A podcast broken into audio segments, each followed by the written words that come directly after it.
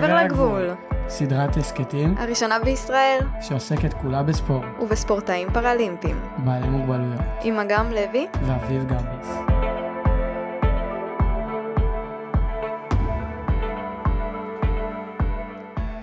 אביב, מה אתה אוהב לעשות בזמנך הפנוי? אני הולך לצופים, מבלה עם חברה שלי, יוצא עם חברים, כמו כולם. אבל אה, יש עוד משהו אחד שאני אוהב לעשות. שהוא. אני אוהב לשחק כדורסל. טוב לחזור ולדבר אליכם שוב. אביב, אתה מסכים איתי? בטח. אז uh, הפרק הקודם שלנו עסק uh, במשחק הכדורשר. היה לנו רעיון מדהים עם רוני אוחיון המקסימה, אתם מוזמנים ללכת להאזין. אבל היום, סליחה גם, תתני לי לקטוע אותך. בכל זאת מדובר בתחום שלי. בוודאי. היום אנחנו נדבר ונשכיל על תחום הכדורסל הפראלימפי. אז אביב, אני אסביר או שאתה מעוניין בכבוד? בטח שאני. Uh, אני אסביר לכולם מהו ענף הכדורסל הפראלימפי. מדובר במשחק כדורסל רגיל לחלוטין, אותו הכדור, הסל, המגרש. ההבדל היחידי שיש, הוא שבמשחק כדורסל רגיל אין uh, כיסאות גלגלים. ובמשחק כדורסל פראלימפי, כן. זאת אומרת ששחקני הכדורסל הפראלימפיים משחקים על uh, כיסאות גלגלים. כן. אבל יש חוק אחד ששונה מאשר משחק כדורסל רגיל. לפני שתספר לנו מהו החוק, אשמח לפרט על המשחק בדקה. על משחק. כדורסל רגיל. אז ככה, את המשחק משחקים 5 על 5, זאת אומרת חמישה שחקנים מכל קבוצה עולים על המגרש. המשחק הוא במשך 40 דקות, וכולל בתוכו ארבעה רבעים, כאשר 10 דקות לכל רבע. במשחק אסור לתפוס את הכדור וללכת איתו, אסור לקבוצה להחזיק בכדור מעל ל-24 שניות ברצף, אסור לצאת מחוץ למגרש עם הכדור בידך, ואסור לכדור לגעת בקו הקצה. עכשיו שאנחנו מודעים לחוקי המשחק, אביב, אתה רשאי להמשיך. כן, אז uh, כמו שאמרתי, יש כלל אחד שהוא טיפה יוצא דופן, שהוא מבדיל בין כדורסל רגיל לכדורסל פראלימפי, והוא חוק הצעדים. בכדורסל פראלימפי, על כיסאות גלגלים, אם השחקן מחזיק בכדור ולא כדרר לאחר שמשך את גלגל הכיסא פעמיים, זה ייחשב לפסילה, לצעדים.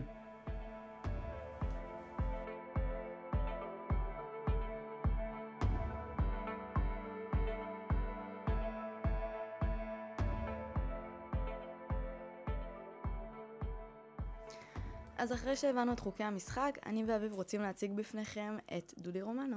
היי דודי. קצת רקע כללי על דודי.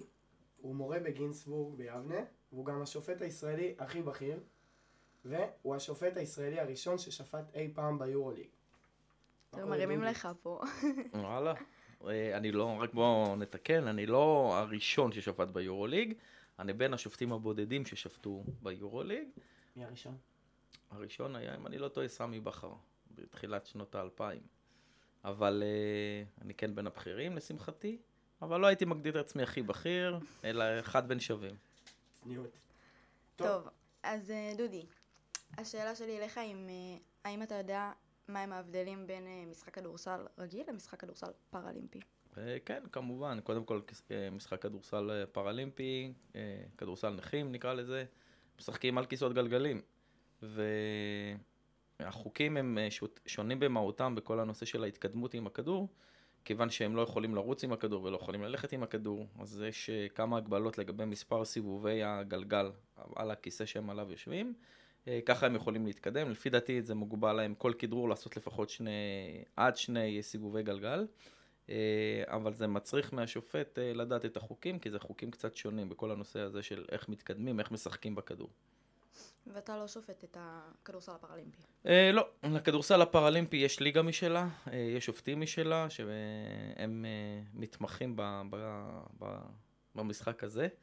אה, בדרך כלל שופטים פעילים אה, לא שופטים את המשחקים האלה. מי ששופט זה בעיקר או שופטי עבר, או שופטים שממוקדים אך ורק ל- למשחק הזה של הפראלימפי, הכדורסל נכים. אתה חשבת מתישהו לשפוט שם? אה, לא, כי אין לי כל כך זמן, אתה יודע, כמעט אני שופט כל ערב, אז... אה, כן, אבל אחרי פרישה. אולי, אמרת. לא פוסל, לא פוסל. יצא לך לראות משחק כזה? כן, המשחקים שלהם משודרים אה, ב- בערוצי הספורט, יש להם קצת חשיפה. אה, אז יצא לי לראות, כי זה קצת מעניין לראות איך הם באמת משחקים. אה, אז אה, היו כמה פעמים ששודרו המשחקים בשידור ישיר בטלוויזיה, למשל גמר גביע או משחק על אליפות. אז צפית, צפיתי בהם.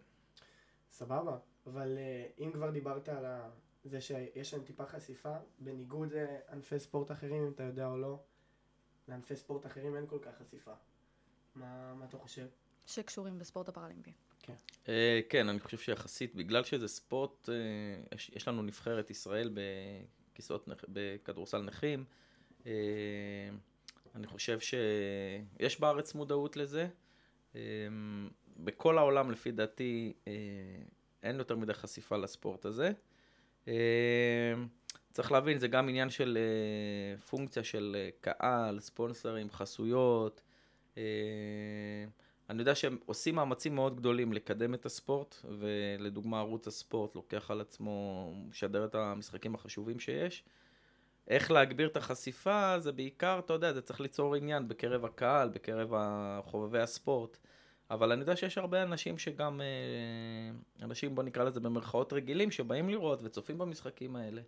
אבל עדיין, אין מה להשוות את זה למשחקים, אה, בוא נקרא לזה, המשחקים הנורמטיביים שאנחנו רואים, שהם משחקים בליגות הכדורסל ובאירופה.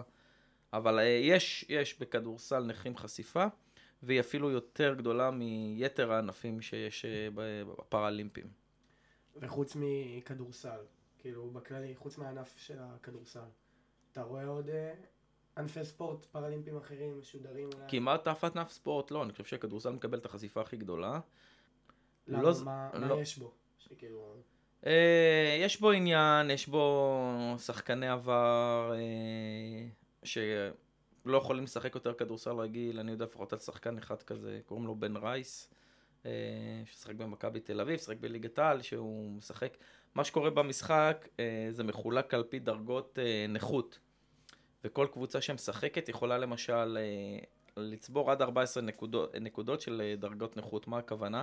מי שבדרגת נכות כבדה מדי, אז הוא מקבל למשל מספר קטן של, או מספר גדול של נקודות, ומי שהנכות שלו היא ממש קטנה מקבל מספר קטן של דרגות נכות, ואז סתם דוגמא, אם יש חמישה שמשחקים נגד חמישה, צריך שבמצטבר החמישה יהיה להם עד 14 נקודות אה. זאת אומרת, אי אפשר לשים חמישה שחקנים, ש... כי אתם יודעים, אה, במשחק הזה זה מחולק לדרגות נכות. אחד הוא קטוע רגל, אחד קטוע אצבע, אחד, זה, זה, כל אחד יש לו את הדרגה, הדרגת נכות אה, שונה.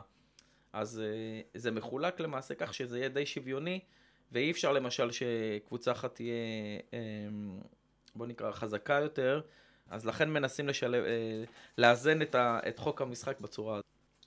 סבבה. ופתרונות לדעתך? פתרונות למה? לסיקור התקשורתי. מעבר לזה שהם לא מקבלים גם הרבה סיקור תקשורתי, הם גם לא מקבלים המון תקציבים, כמו בספורט נגיד רגיל. נכון. שזה מוזר, כי הם נכים כביכול, אז הם אמורים לקבל תקציב שהוא הרבה יותר גבוה. נכון. השאיפה היא כמובן שתמיד יהיה, קודם כל, בספורט הישראלי אין יותר מדי תקציבים. יש נכון. תקציבים בעיקר לענפים הגדולים. אני יכול להגיד לכם שאני בעברי הייתי מנכ"ל איגוד הטניס שולחן. וגם איגוד הטניס שולחן למשל הוא נחשב ענף מאוד קטן. והתקציבים שהוא מקבל הם אה, ממש נמוכים. אז אה, השאיפה היא שכמובן כולם יקבלו תקציב שווה ותקציבים אה, מכובדים, אבל אם נהיה מציאות, מציאותיים, קשה מאוד להגיע למצב הזה. גם ספורט הנשים, דרך אגב, לא מקבל את אותם תקציבים של ספורט נכון. הגברים, וגם זה לא תקין. יש הרבה דברים לא תקינים, אבל uh, מה אפשר לעשות?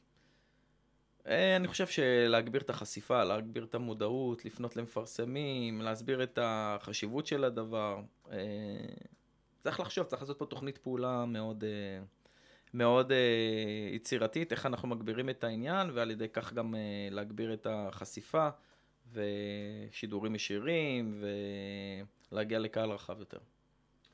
תודה דודי. בבקשה, בכיף.